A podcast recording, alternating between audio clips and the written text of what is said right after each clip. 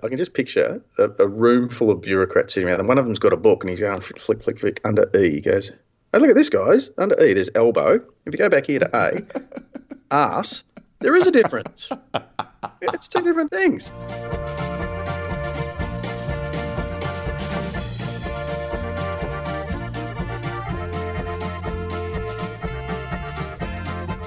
With over 25 years in the field, Cryer Malt have been bringing you the world's best local and imported malts. They are your premium brewing partner and they are proud supporters of this. This is Good Brews Week and live from our Singapore studios. It's Matt Kirkegaard. G'day, Matt. Good morning, Pete Mitchum. How are you? I'm very well, thank you for uh, asking. Um, how it's? I'm guessing it's a bit hot and sweaty over there where you are. Well, I'm sitting in an air-conditioned hotel room at uh, quarter past six in the morning, uh, so I can come to you. Uh, well, not live, but you know, you, you, know, you know what I mean. And uh, but yesterday when I was out and about, yes, it was pretty steamy. It was good beer drinking weather, I have to say.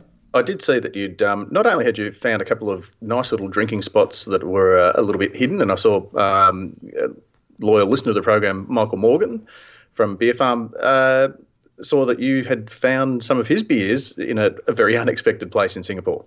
Uh, yeah, well, uh, Michael's now uh, with uh, remind me. Didn't I? Didn't I just say Beer Farm? No, but he's uh, he's not with Beer Farm. I don't think. Oh, okay. No, but there were there, there was a uh, Beer Farm. I'm sure I'll correct us. Yeah, so he, he will shoot us an email. I'm, and I'm sorry, Michael, I can't remember the name of the brewery because they're not available on my side of the uh, the, the, the country. Um, but anyway, uh, yeah. So just a little hawkers in, in Chinatown, a little hawkers stall um, that had uh, 16 taps. Um, of, of, of, craft beer, including a couple from uh, Australia. They had beers from Belgium. They had beers from the States. Um, I had a lovely Hitachino lager. Um, and it, actually, Prof, that's one of the things that I, I, I found. I, I, you come all of this way, and then you could be sitting in Brewski in Brisbane. Very different aesthetic, obviously. Um, but yeah, it, it, it, was, it was just that moment that was a little bit disconcerting. Um, being there and having those beers. Uh, fortunately, they, they've now opened a, a um, second store and you can buy uh, purely local beers. And so that was, uh, yeah, that, that was a nice little experience. Yeah, and it's it does bring into sharp focus that when you're in places like that, that um, pretty much import everything. You know, when you go to whether it's you know Vanuatu, Fiji, um, New Caledonia, and and Singapore, I guess is a great example. You you, you get to I guess they get to cherry pick uh, and choose uh, beers in particular from all over the place. But it wasn't just beers and um, little tap rooms that you found. You uh, also managed to you know travel two thousand kilometres to find somebody that you could uh, you know bump into in the street in Brisbane. That, yeah, yeah, yeah. so not well, um, yeah, not quite, but uh, there, there, does seem to be quite the tribe of people who have stopped off in Singapore on their way to Bangkok uh, for for Seabrew.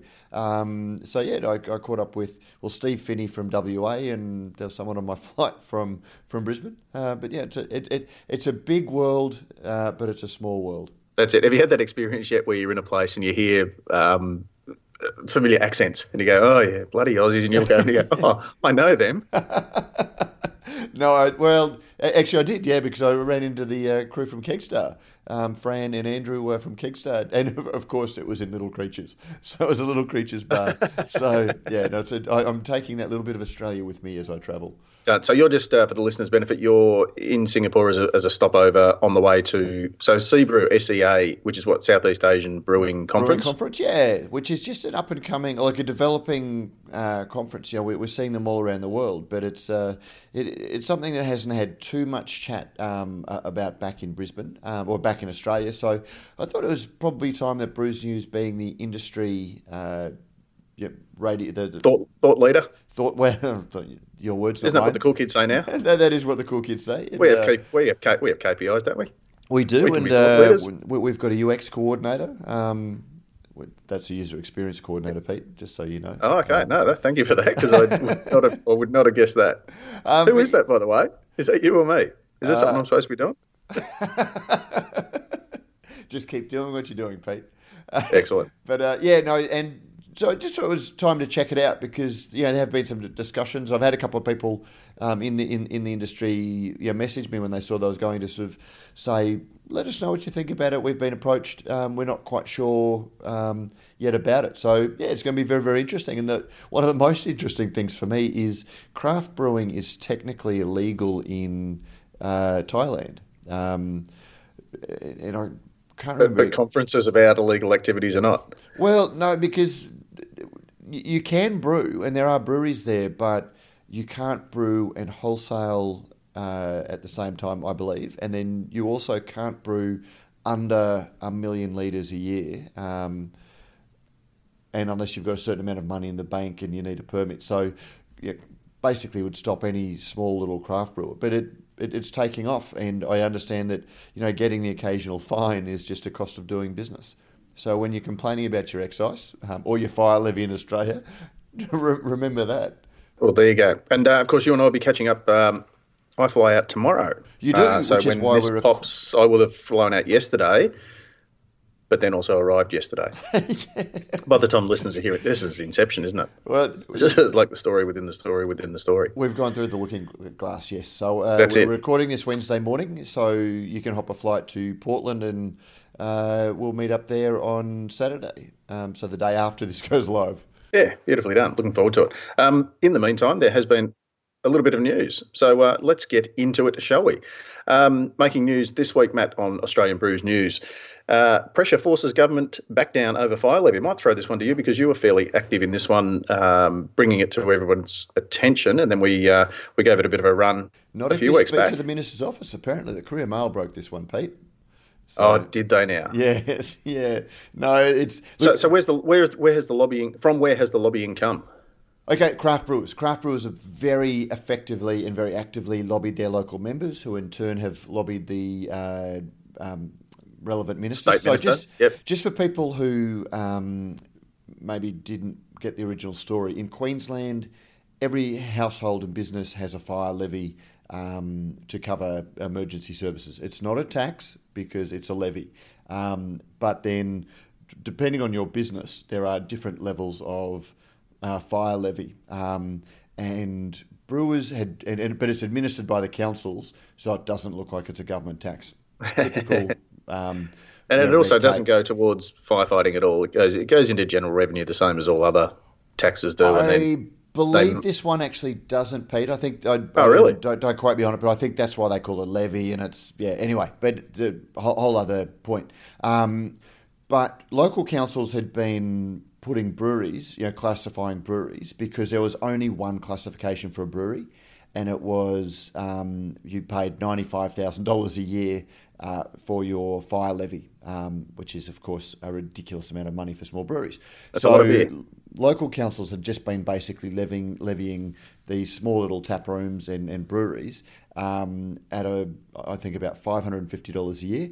Um, there was an audit done, and a lot of the breweries, a, a lot of the breweries were operating under what are hotel licenses in Queensland, and if you have a hotel license, you are levied at a tavern rate, which is seven thousand dollars a year um, or five thousand dollars a year. So it was a you know thousand percent jump um, for for those venues, and they just put them all on that on that rate, and then created a small brewery uh, rate. Um, there was no financial modelling done. There was no look at you know the relevant risk factors or the annual turnovers or anything like that. And when you look at But, but more importantly, mate, was it no consultation?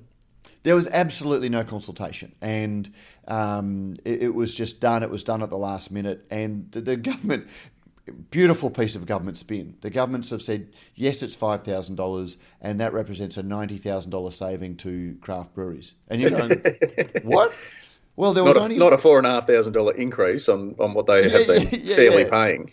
So, so the, the logic was our flawed legislation um, was, was wrong, and because we've changed it, we're saving you money. Um, You should be you- thankful we're not charging you ninety five thousand. Why not make it a cajillion bajillion dollars? that was the line. Um, but anyway, so the, there's been active um, campaigning um, by um, you know, lobbying local members, and this is the uh, very uh, great power that craft breweries have because they represent such a wide area. You know, they're so spread out across many electorates in, in Queensland and most states that there are a lot of local members, all of whom want to have their photo opportunity down at their trendy local brewery. Um, and they've marshalled them to marshal to, to get onto the ministers, and they, have had a win of sorts. Um, there's still number of levy categories, um, but it, it, it, it's the only people who are paying the five thousand dollars are those that have a um, tavern license um, or a hotel license, which puts them in that higher category, and uh, you know they're, they're, regarded as taverns. And you could get me started on why is a hotel levied at a much higher rate than a petrol storage facility that, to my way of thinking, has a slightly higher risk of going boom than uh, a, tavern. But um, governments see alcohol as a cash cow. They make alcohol very expensive to sell. Of course, when you sell alcohol to cover the taxes and government imposts, you have to sell more alcohol. Seems an odd way to cure the uh, binge drinking problem. But anyway, that's just me. Yeah, but the end of it is that the um, so the government's been, now been forced to introduce new classifications which are, are more appropriate, appropriate Getting to, uh, yes. to craft brewers. So it's yes. so it's we're looking at they're bringing it back to where it was for most of the brewers, or or somewhere in between. Uh, or we don't know that bit yet. Uh, yeah, we're, we're still waiting to see exactly how it's going to play out. Of course, the government can't really tell. They made a big thing. Um, it, it, was funny. The, the first thing, even though the um, indie brewers had been consulted, um, when I phoned uh, David Kitchen, who's the state representative, um, the first he'd learned that the changes were going to go through were because the Courier Mail contacted him, and the Courier Mail had been briefed because the government wanted to, you know, do the lap of honour um, when they announced it at the Indies, uh, sorry, at the Beeries, um, how fantastic they were, and you know, it, it's just one of those things. It's a little bit of government grandstanding um, for something that they completely messed up in the first place. I, I can um, just, I can just picture, I can just picture a, a, room full of bureaucrats sitting around, and one of them's got a book, and he's going flick, flick, flick, flick under E. He goes, "Oh, look at this, guys! Under E, there's elbow. If you go back here to A, ass, there is a difference. it's two different things." But it is. But it, it, it's it's quite interesting that you know the government that made has had a very very expensive um, consulting uh, process undertaken to create their craft beer strategy, um, and we're coming up to the first twelve months, and there just has been nothing concrete done under uh, under the strategy. Um, liquor licensing, which is the one thing that brewers really want. Um, which wasn't even mentioned in the craft beer strategy um, until I sort of chased the minister in the lead up to, to the announcement, and they sort of said, "Oh, it will include um, liquor licensing."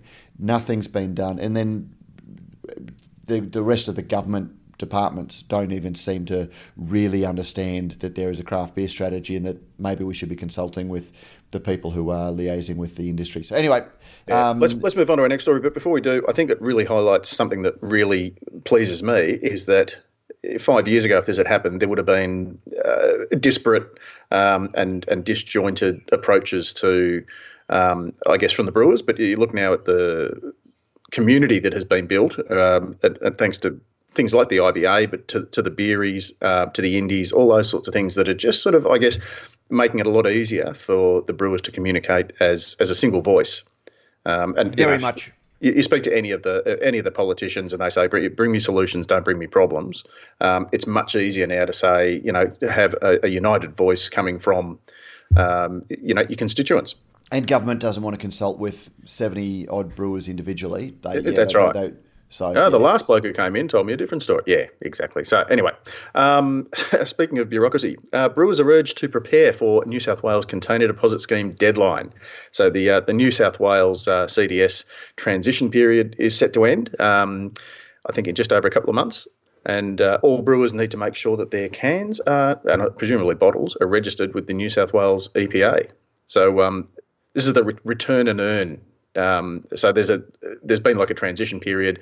The deadline's uh, now up, which I think is two years altogether. Uh, I think so. Yeah, it's in, in New South Wales. It's been a, a fairly long period, um, and, and it's fair to say, like we, we've you and I have responded to a few. Um, I, I, guess just pointing out to, to some people on on social media, uh, Facebook pages and things like that, sort of complaining that the brewers aren't doing their bit because you know I'm putting your cans in the thing and I'm not getting any money back, but I've already paid the money. Absolutely, yeah. And well, speaking of which, there's an email this week, um, so I'll jump quickly ahead because it's very apropos. Um, it, was that a bingo word? Uh, possibly. Okay. Um, email from Dan Pratt. Been listening to the show, yada, yada, yada. Keep it up, good work, etc. At present, all cans have now been labelled with the 10 cent return, but there is an issue. The machines won't accept cans that have labels, stickers over the cans. From what I've heard, it, it is that the weight of the can increases or the scan reveals irregularities with the shape. To me, it's BS, but each time I try those cans, um, keep spitting out of the machine. Is it is this true? Do other listeners have this issue? What will the craft beer sector do about this? The consumer pays for the levy, but now can't get that back. Um, and look, it, it, there does seem to have been a lot of problems um, with it. Just just on that, Matt. Uh, it, just in terms of the, the brewers are paying the brewers are paying the extra, let's call it 10 cents. Your beer hasn't gone from you know four dollars to four dollars ten cents. So I don't well, think consumers consumers are some some are potentially passing it on, and they will over time. So it, it, will be brewers can't afford to to, to take a two dollar forty hit plus the constant excise um, rate. So I, I think it's it, it, it is technically a levy on consumers, um, it's a deposit scheme, so you get your deposit back when you return your can. Yep, but but obviously um, flaws in the system. I didn't realise. Yeah, I, am unaware of, of, problems with um, cans that have, and I, and I presume that Dan means the, the, the sticker that like runs along the bottom of a can rather than you know uh, dare I say it a, a, a shrink wrap like a Rellings labels and stickers and packaging uh, uh, type thing. Yeah, yeah, but, well, but yeah, the actual one where it's like a an extra sticker around the bottom. So is that then changing the dimensions of the of the can? Because I know there's there's issues with BentSpoke and, and colonial and others, uh, Edge Brewing. I know the, as well with the the Ripley degree cans, yeah. But I didn't realise there was a, an issue with um, with stickered cans. Well, there, there shouldn't be, according to um, uh, now. Let me see the there's a link to the article. Um, all containers must be approved before they can be supplied in New South Wales, regardless of whether they are seasonal or limited releases. Because there was some question about whether brewers were registering their seasonal or limited releases.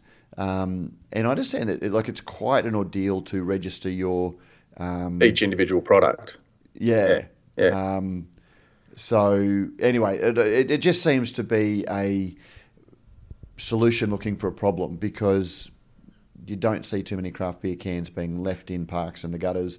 Um, they, they seem to go in recycling already. So, mate, and to, to, be honest, I don't take my cans back. I put them in the recycling, which is where yeah. I presume that that's, they should go. That's where all ours go. But as I say, you know, well, yeah, whether or not I, I, whether or not they end up in landfill is another another issue completely. I, but yeah, I look, could jump in my car and drive, make a special trip, a special one-off trip to the recycling centre. Yeah, how would your carbon footprint work out on that one, mate? Yeah, how, how, yeah. yeah, zero emissions going with that one.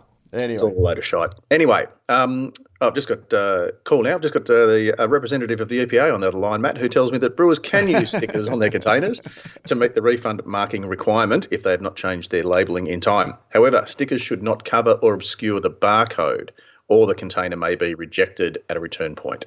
So I think that's probably an issue. But I wouldn't think you you wouldn't cover your barcode because then you're not going to be able to sell the product in the first place if it doesn't have a barcode, presumably.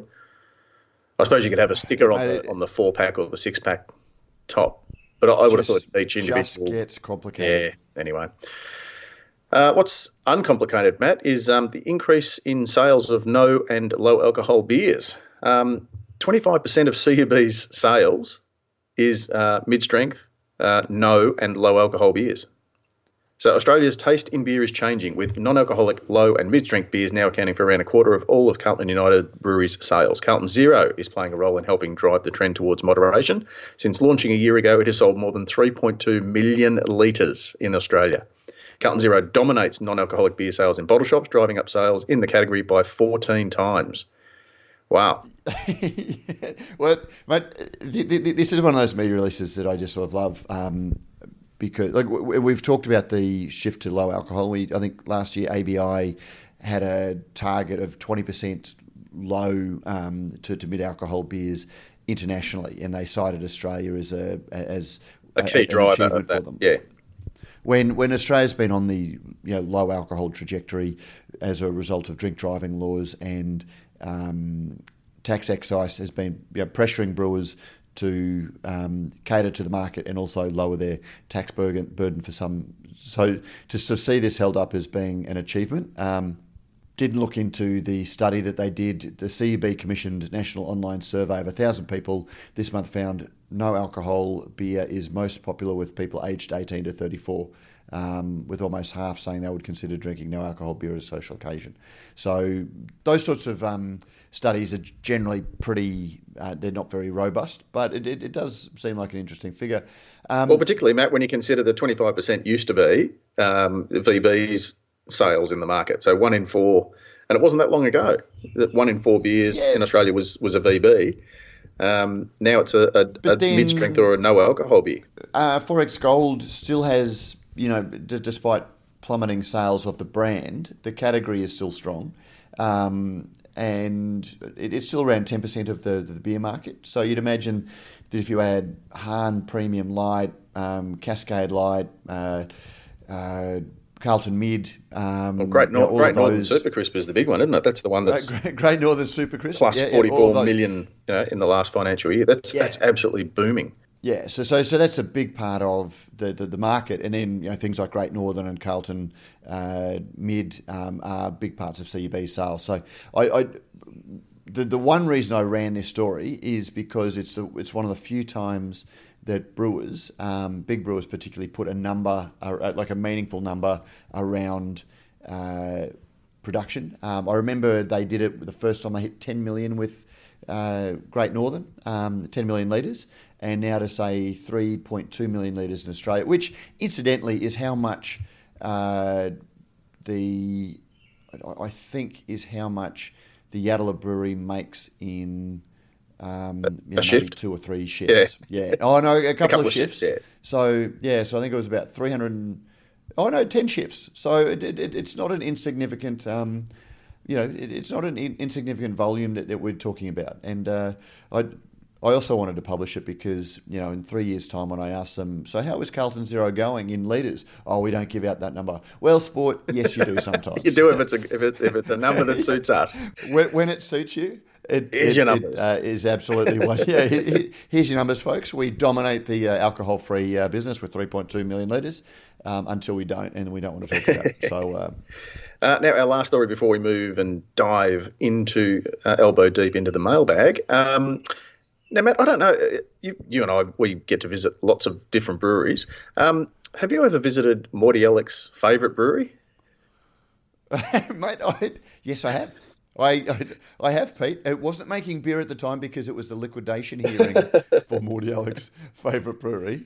Um, but it, it and, has found uh, new owners and very, very worthy owners. Uh, I, I, think this is this is a, a, for me a real feel good story because I think it's it's a, there's just so many pieces that kind of fit um, really nicely together.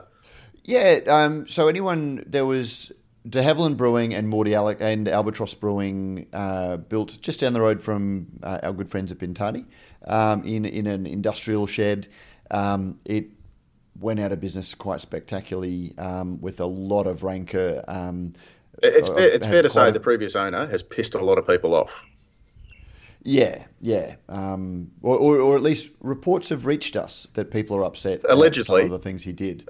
Allegedly, yes. Um, but I, yeah, there's been an, interesting phone calls out of the blue, people, because we've, we've covered the, the demise, um, and there have been some phone calls out of the blue, people to, sort of telling stories about some of the shenanigans. Um, and even at the creditors' hearing, the owner had put up an offer of a deed of company arrangement, which basically means that I owe, and I'm just picking figures out of my head, I owe $2 million to my creditors, um, but if you wind up the company, it's worth nothing. So I'll offer you eighty thousand dollars, so you all get 50, you know, five cents on the dollar, um, and I'll continue running the business scot free. Um, and there was that sort of arrangement that was um, proposed by, by the owner, and the landlord just refused to to come into it. So it basically scuppered it. Um, but there are new tenants um, who are, by all accounts, decent people, Pete. Mate, the most, if, if you look up decent in the dictionary, you will find a picture of, of Scott and Renee McKinnon um, from Wolf of the Willows Brewing. So for uh, a few years now, they went into a partnership with uh, Derek Hales um, at Bad Shepherd to be a, a, a, co-tenant. It was always a um, an opportunity to to get both brands out onto the market that perhaps would have taken a lot longer had they had to you know, source more finance or uh, yep. to, to do things differently, you know, separately. Uh, and I always thought at the time, apart from the fact that, that Derek and Scott are just uh, good mates and re- and just genuinely great people, um, in a in a and, and I say that in a, a, community of genuinely great people, these guys stand out. Um, it, it meant that they could both get their beers onto the market and get a, a you know get some traction. Uh, Scotty, not only is he a, a great historian of, of, beer, but just a genius homebrewer, and always was was going to get into into the business. Um, it was an opportunity for them to get a, a site in Cheltenham, but the idea was that um, uh, they would share the share facilities, uh, but with the aim for Wolf of the Willows to eventually find its own home. Uh, so Cheltenham, for those who don't know, Cheltenham to Mordialloc it, you wouldn't want to walk it, but it's not a million mile away. So they're kind of uh, able to stay in their neighbourhood. Um, it's it's it's a partially completed brewery. It's got the tap room there as well, so they get that. Um, dare we say, Matt, the consumer-facing um, yep. uh, marketing opportunity for for the brand. Um, but for them to, to, to find their own home, it means they can now grow. Um, it leaves uh, Derek and the guys at um, at Bad Shepherd uh, with the extra capacity uh, so things aren't going to change very much for, for both, but they, they've now got, a, a, I guess, an opportunity to blossom. Absolutely, yeah, and very very exciting news. So uh, we, we look forward to to that in due course. And Scotty is one of you know uh, the brewed IPA is still one of my favourite of, of that style. Um, actually, Prof, uh, if I can sort of put this out there because I know that uh, Grant and Jaz Warren from uh, Modus yep. um, listen maybe I could suggest one of the early beers that they do as a collaboration on former tenant. yeah. Now, how would you go? Yeah. Oh, look, there are so. I'll tell you what. Can I just throw that out to our listeners because seriously, you, you did so well with the um the the uh, the recycled water beer marketing options. Um, yeah, if you can give Scotty and Renee, uh, yeah, perhaps some some sort of oh, look, I don't know, like it's it, it, it's kind of like made him. Midas touch has already been taken, hasn't it, by um, Sam Calagione at um, Dogfish Head? Yeah. But um, yeah, I don't know. Yeah, there, has got to be something there of you know touching poo and turning it into gold, or um, in the same vein. Uh, Matt, mailbag. Uh, and um, now, did we mention have we mentioned our sponsors? We, we, probably should get them out of the way before we get to the mailbag. We kind of given uh, like Rellings labels and stickers. Um, that was a nice little segue into into that one. Um, call Rellings on 1300 852 235 to discover a more efficient way to get your small batch canning labels done that will be compliant with um, container deposit schemes. Absolutely. Yeah. Good people. Yeah. Uh, last week, so we've we went through um, the, the climate change protests and everything last year, so uh, last week. Uh, world's still spinning, far as I can tell. But uh, Unleashed software, Matt, they come to mind when I think of sustainability. Uh, Unleashed's inventory tracking and efficient purchasing and production helps breweries reduce waste and consequently produce fresher beer. It's one of those interesting things in you know, with, all of the uh, focus on sustainability last year. You know, we live in an inherently, or we work in an inherently inefficient um, industry in, in, a lot of ways, Prof. Massively you know, inefficient. If you're going to be shipping um, fresh NEIPAs, cold shipped, um, you know, around the company or you know, country or open source, you know, beers being flown around for, for tap takeovers, it's not the best way to be doing things. And I guess the choice is we either don't consume um, or we become more mindful in, in, in, the way that we consume. And when you've got uh, inventory management software like Unleash, it, it, just makes what you do do much more efficient, and it can just add to you know all of the other measures that you're taking uh, with your uh, environmental program in your brewery. Matt said doo doo. Um, but anyway, our mailbag. Uh, all letter writers will receive a beautiful Brews News bottle opener, and they will also go into the draw to win a mixed six pack thanks to our very good friends at Beer Cartel, who sponsor our letter of the week. And Matt, this week in the mailbag, we've got last week's mail as well. Did you? I think we, we did send off uh, a six pack, didn't we, last week? So, so we, we don't have to do two did. this week, but um, but we will jump on. Um, don't forget too, you can join our Facebook group, the Radio Brews News Facebook group. The code word is Soapbox soapbox. Um, because again, uh, our listeners have not let us down. Our contributors, um, engaged and informed and um, uh, educated as they are, are giving us lots of uh, updates, lots of uh, attention to lots of stories that we might not other pick up. But also, it's, it's just really great listening to different voices and different opinions, particularly when you look at um, a, across gender, across socioeconomic, uh, and across age, particularly because you know, you and I, and um, happy birthday, Matt, for uh, for last week. Thank you, Pete. Thank you for the, the, the big five, the big five zero. I survived. Yeah. um, but you know, we, we've we've had the opportunity, just from happenstance of birth, to have seen you know lots of different changes, and I think sometimes that perspective gives you a little bit more clarity or a, a different opinion or you know a different way of looking at things when you when you've seen how things have been and you um, so it's it's it's great to see the uh, the engagement that we've been getting. One of those, uh, no, this was from email I think from Scott Turnbull. Hi guys, just listen to the latest episode of Brews News where putting ice in beer was mentioned. Uh, my wife is Vietnamese, and in Vietnam, it is quite common to grab a can of room temperature rice lager and pour it into a glass full of ice. Because most of the local beers are fairly light bodied and quaffable, uh, it isn't as bad as it sounds. I've had many great memories of sharing beers with my friends and family in Vietnam that were served on ice, and it does suit the steamy tropical climate. Another example of the bintang effect.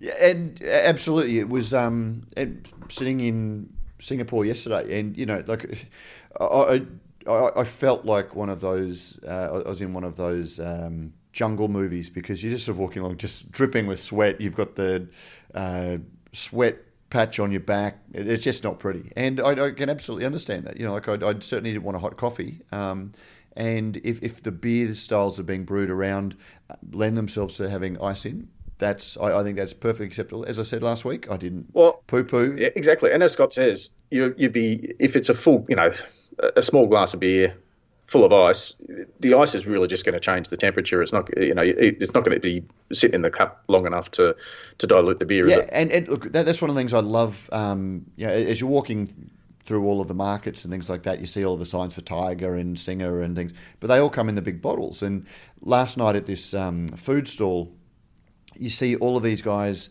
sitting around. You, you, you buy two or three bottles of beer in a bucket filled with ice the ice is in the bucket, not in the beer, um, and then you get a small glass. And you, you, it's an incredibly social way to to drink beer in a hot climate. Is you know, pouring cold beer into a small glass and drinking it cold.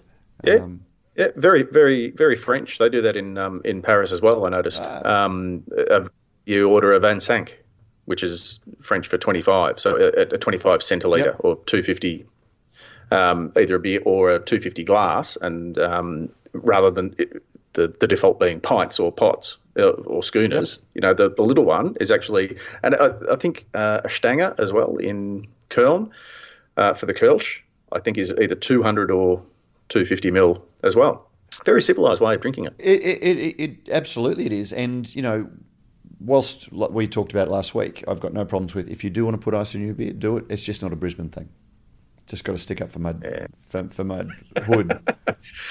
Um, he thinks he doth protest too much. Now, from James Davidson on the Facebook group, I know it's uh, hashtag or uh, inverted commas, just all fun and games for some, but I really believe the trend of craft beers lazily ripping off uh, IP, other people's IP, has jumped the shark.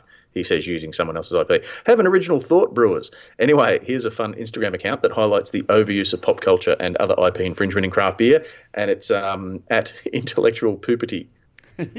uh, and so get on the Facebook. Was it? Did we share that on the uh, the Australian Brews News Facebook page as well? Uh, I can't remember. But anyway, I, if, got, I, I if, if, you do, if you do Instagram, have a look uh, look it up because it was yeah, it had a lot. Um, and, and I know there's two schools of thought in this, Matt. I'm very much in the in the camp that we have enough that we can we can do stuff on our own. I think we can create our own pop culture within beer without having to. Uh, I don't know about lazily rip off, but yeah, there, there's certainly some I think that are picking the low hanging fruit, shall we say? Yeah, I mean, there are some breweries like Yeasty Boys that have always got you know a little bit of their pop culture reference um, in everything that they do, but they don't then design the can to look like a you know Paul Kelly cover album. They'll name you know it'll be a tribute to one of his songs and things like that. And, exactly, and don't have an issue with that at all. And it's it, you know there is no hard and fast rule because a good homage or a you know sort of a good riff on a theme um, is great, but a lot of it is just lazy and poor design. And I, I think we are starting to see a bit of um, pressure on, on brewers who are who are being lazy. Yeah. Yep. Um, now, we did get a five star iTunes review, um, and congratulations to our listeners. We now have 100 ratings. I don't know if that means anything, or is now, it just a nice round number? I, I just threw one. Um, uh, you may not have come up on yours yet, Prof, but there was one story from an anonymous correspondent. Um, but it was an interesting one. Yesterday, we posted a story about Pirate Life uh, moving to Perth to put in a brewery and bar, um, a thousand seat uh, across a couple of levels. Um, in, in, in the centre of Perth, and got this email um, from a correspondent uh, I'm sure you're across it, but I wanted to take some time to highlight this recent move from Pirate Life to open a brewery in Perth with local groups Sneakers and Jeans and throw around some of the many questions that are running through my head. Personally, I'm on the fence about this. I love the Pirate Life team. They're a great example of not being able to taste the contract in the beer once the sale has gone through. Red Jack and MC have never hidden the fact they intended to sell out one day, and in doing so, have remained authentic and produced great beer. Um, the operator of Sneakers and Jeans is a great operator, and those who have worked for him have developed um, have ad- advanced in the industry. He's always been an active member of the bartending industry, both in WA and nationally, as well as using his venues to encourage people back to Perth CBD when the numbers dwindled. However, I've never witnessed any kind of interest in the craft beer industry in any of his venues. Taps are always contracted to the big boys, um, spirits as well, with little or no activations with a beer focus and little or no engagement in the local thriving WA beer market. Now, that's not to say that his interest doesn't exist. However, is this a way for him to jump on the craft beer bandwagon with low risk because he has the backing of CUB? Um, it, it, goes on a little bit more, but I thought there was it was it was an interesting question, um, and it, it, it's sort of looking at you know why are they doing this, and and, and the answer is um, yes to, to, to both of those. Um, it's good for pirate life, and it's good for for the venue. Um, he obviously doesn't want to play in the craft beer um, space. His uh, business is based on the rebates or the contracts or the, the, the big brewery support. Um, and but people also want a uh, you know different, interesting range of beers. CUB aren't venue operators. He obviously is. So it's obviously a partnership like the James Squire Brew Pubs and all of those sorts of things. And you know, there, there's part of you that wants to go, you know, meh um, about it. But the other thing is that these operators um, jumping on the bandwagon show that there is a bandwagon to jump on. And this is where it's so important for independent beer to show the point of difference that it's got. Exactly, and that really does highlight the the positive side of it. That yeah, we do have this bandwagon bandwagon to jump on, but it then also highlights the fact that you can kind of sneak in, uh, you know, right on the coattails, and it then blurs the, I guess the the landscape for other people saying, well, that was really good. I'm going to look out for more of those, um, and our, our anonymous correspondent um, did you know in the at the end of the um, thing if i can just read on you know when do we call bullshit the industry is no longer black and white there is a hell of a lot of grey for example there's another venue in perth calling itself a brewery when all the beer is brewed on the east coast and shipped over i know that we're a very small percentage of the market um, who who even know or care about this but is it just adding to the problem how Which much is brand that? positioning i'm wondering if that's whether that's emu still or yeah, I don't know. I, we probably we'll have, have, to, follow up. Yeah, follow follow that up and, and, and get some clarity on that. Um, just a great example of, of playing on people's emotional connection to a brand to distract them from the fact that the money doesn't stay in Australia. And I think that's that's the key point for me. And and but then again, there are a lot of people who don't care. Like people have quite happily Yep. bought Heineken and Beck's and Stella, you know, knowing that the money's going overseas, and then they just get upset that it's not brewed overseas um, for, for for their money. And this is the great challenge. Go back to listen to my chat with Pete Brown, um, you know, about his keynote. Um, the great challenge that we've got is that Pirate Life makes great beer. Um, and, you know, if, if you've got a venue that people want to drink in and they're drinking good beer, for a lot of people, that's enough. And it's up to the craft beer industry, the independent industry, to enunciate if they say that they've got a better product. Uh, That's it, hundred percent, Matt. And I'm not, you know, nobody's suggesting that the uh, non-independent venues should have to have a big sign that says we're not independent. But it does mean that the ones that are independent, um, the, the the supporter seal and all those sorts of initiatives, uh, I think are far more important now uh, for you know uh, for saying for telling our story. And if people don't care, this place won't flourish. If they do care, you know, we'll, we'll, we'll see some of the great little uh, venues um, over there, uh, you know, doing equally as well. And you know, it, it it, it is one of those things that it does create awareness around beer. It creates you know it, it- excitement.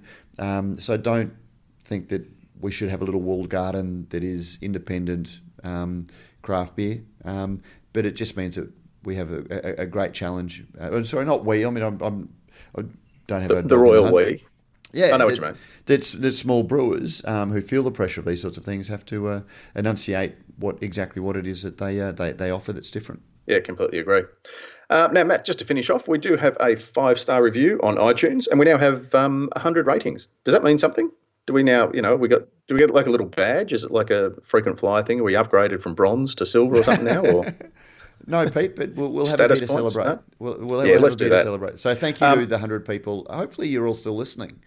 yeah, I'm not going to name go you back- all, but I will name the hundredth, which was Andrew from Brisbane. Um, five star review, informative and entertaining. Thanks for creating a great podcast which keeps industry and punters informed about the latest happenings in the beer world. I recently discovered Brews News and have binge listened to the 2018 episodes and just starting 2019 now.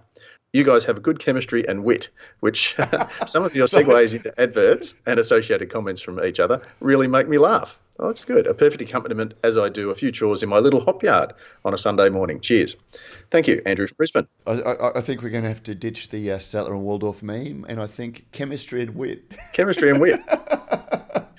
Chemistry, wit, balance, and style. Actually, Segues and I, am puns. going to jump on uh, because that's a great beer name. Um, that we, if we ever release a beer, Chemistry and wit. and it'll be uh, um, Oh. Belgian, it'll- uh, exactly. Belgian wit Uh, see what you did there. We just did it again. with some uh, lemon myrtle. We do it when we're not even trying. And, and Andrew, you can have the first carton of chemistry and wit when, it, when it's ordered. Uh, or if you give us Oh, your. I'll tell you uh, what, the fifth ingredient has to be time, doesn't it? T H Y M E. uh, that was the other beer that I wanted to do back Yeah. in the in, back in the day. Create a beer with time. Yeah. But that's yeah, that's sort of uh, gone. That's water under the bridge now. People, you know, CUB have moved on. Most of us wouldn't know what we were talking about there. No, go back and binge. Ooh, around about 2012, 2013, Andrew, and uh, Oh, yeah. and hello, hello to Andrew from Brisbane in the future. Now, by the time you get to this episode where we name check you and, and say g'day and everything, you won't believe what's happened. Now, uh, Balter, of course, have sold to um, to Pirate Life. oh, to, to, to somebody in three No, years. Stone and. Wood. Stone and Wood have bought Balter. Anyway, Anyway, yeah. what do you reckon, Matt? Now, let, let, us say let's say it takes it takes Andrew a year, right? So let's say end of, end of September, grand final week in 2020. By the time Andrew listens to this, what's changed?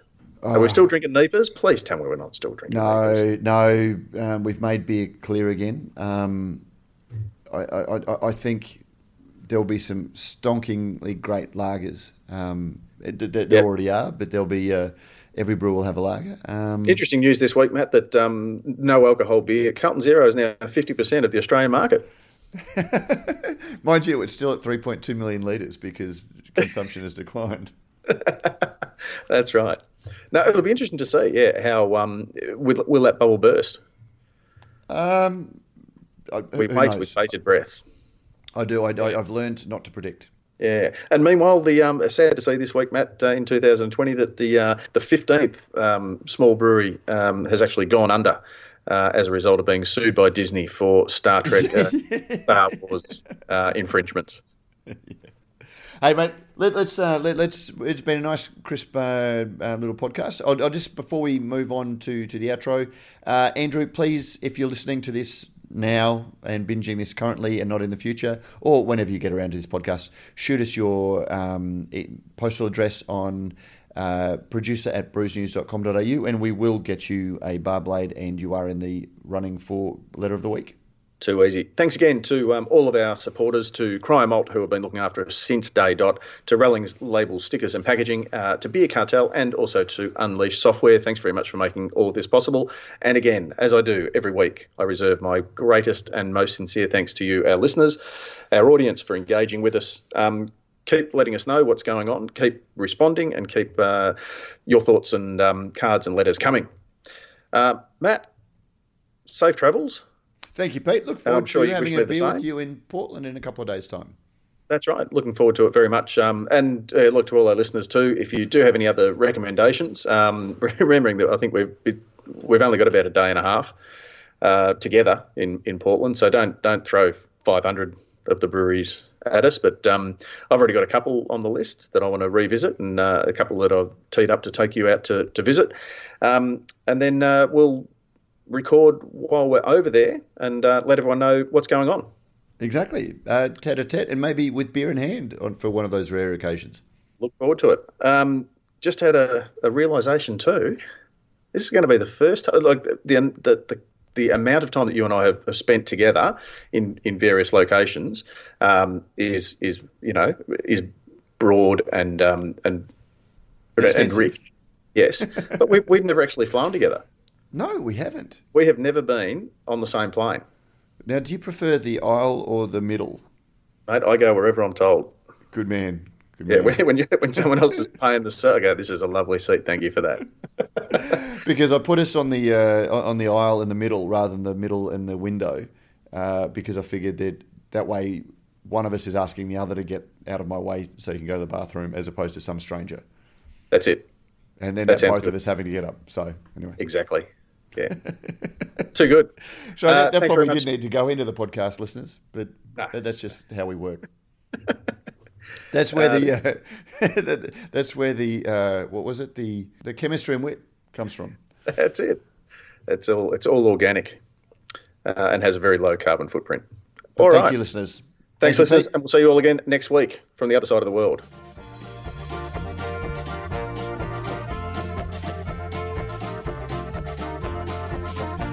And we're out. Don't forget, if you like what we do here at Radio Brews News, you can help us out in a number of ways. You can sponsor the show either by a small monthly contribution or through a one off donation. You'll find details in the show notes. You can also review us on iTunes or whatever your favourite podcasting service happens to be. Let us know what you think and help others find and discover our shows. Finally, you can tell us what you think about what's going on in the beer industry by emailing us at producer at brewsnews.com.au. All letters received will receive in return, as by, by, way of thanks, a Brews News bottle opener. And thanks to our very good friends at Beer Cartel, the letter of the week will receive a mixed six pack of great Australian beer. We love hearing your thoughts on the stories we cover because, as you may have heard, beer is a conversation.